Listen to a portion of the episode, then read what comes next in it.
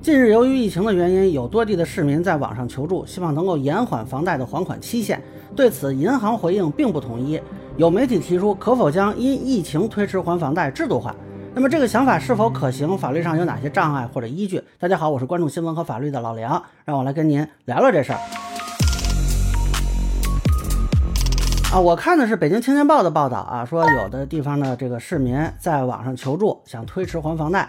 那么有的银行呢就直接拒绝了，有的银行呢说是疫情结束之后可以申请试试，还有的说呢是确因疫情可以延迟啊。但是我觉得这个可能只是个高情商的说法。首先呢，很多网友是从情绪角度考虑嘛，现在疫情是这么个情况，那有的人可能确实遇到的困难了，那银行呢高抬贵手，这个也很合理啊，也是可以减少断供。呃，这个从法律上说呢，确实也是有依据的。首先，民法典规定了呢，不可抗力是可以不负民事责任的。那么现在这个疫情呢，呃，我们通常会认为它是属于一种不可抗力。同时呢，还规定了遭遇情势变更，就是发生了不可预见的风险，可以要求人民法院或者仲裁机构变更或者解除合同。当然，这个房主一般来说是不想解除合同的啊。那么利息呢，通常来说，呃，也是一定的，不太好变。呃，通常变更还款期限，这个就是应有之义啊。但是从法律上说呢，确实是又存在两个门槛。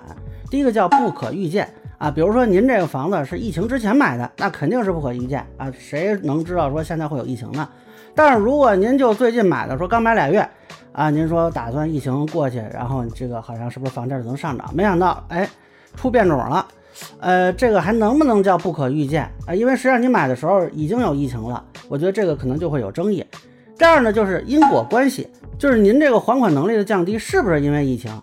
啊，这个情况就比较复杂了。开头我为什么说这个银行的表态说确因疫情是高情商说法呢？就在于你怎么确认这个因疫情，或者说银行是根据一个什么标准来判断你是因疫情？那么我看有的这个网友就提出来了，说咱们高风险地区是不是就可以延迟？呃，这个就是典型的叫错配因果关系啊。比如说我在北京西城区。那我们这边也有一阵子啊，有的地方算是高风险吧，啊，但是我的经济条件是不是比那个经济不发达地区的低风险地区的人差呢？嗯，坦率说未必啊。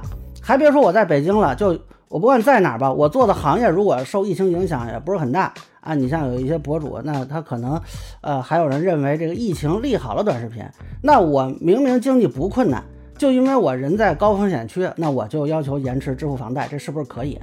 啊，还有呢，是这种，呃，他人在低风险区域，但是他这个房子，比如说啊，在高风险区域，那么他是算高风险呢，还是算是低风险呢？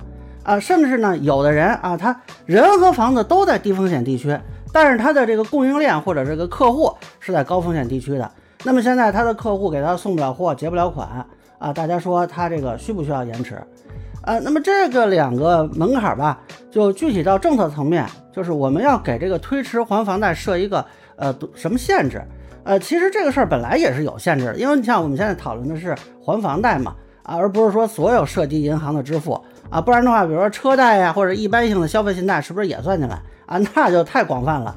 那么现在咱们既然限制在这个还房贷啊，那么对于这个贷款合同的变更，就要考虑说贷款的时间呀、金额呀、周期呀，以及什么样的人群它符合推迟的条件啊。那么这个标准怎么定，其实就很讲究啊。你看说啊，你这个还款能力降低，那比如说你当时是提交了一个什么样的收入证明，那你是能提交一个相反的，那什么证明你现在确实没有这个收入，还是怎么样？这个就要看啊，我们在制定政策的时候如何统一的。去规定啊，其实这个是比较困难的，因为本身贷款的时候，它的标准也不是非常的统一。那么如何能够定一个说既符合法律规定，又合理覆盖相关人群啊？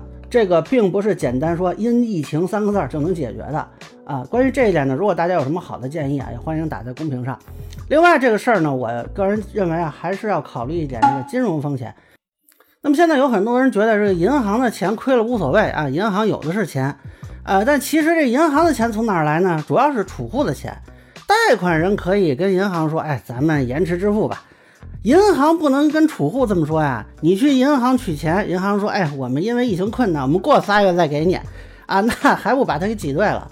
那么其实延迟贷款呢，银行也是可能产生损失的，就是这个贷款利息啊。咱们说利率一定的情况下，这个利息啊就和本金与周期是有关系的。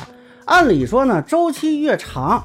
应该利息越多。那么现在咱们延迟还贷，等于你周期变长了，要不要增加利息啊？如果贷款不增加利息，等于银行的往出贷款的这个成本就增加了。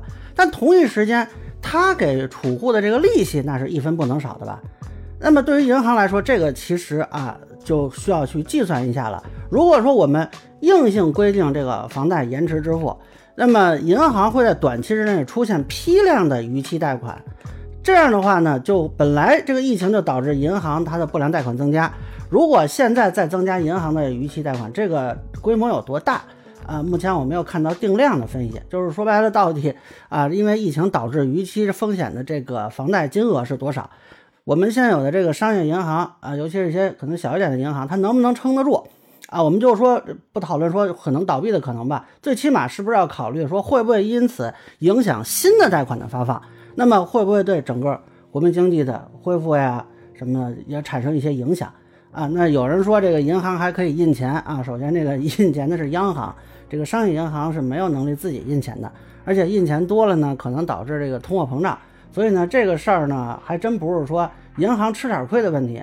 啊，可能涉及到整个国家的这个金融的风险问题，啊，当然金融领域我不是特别专业啊，只是说提一下我的思考，也欢迎这个金融圈大佬、业内人士批评指正。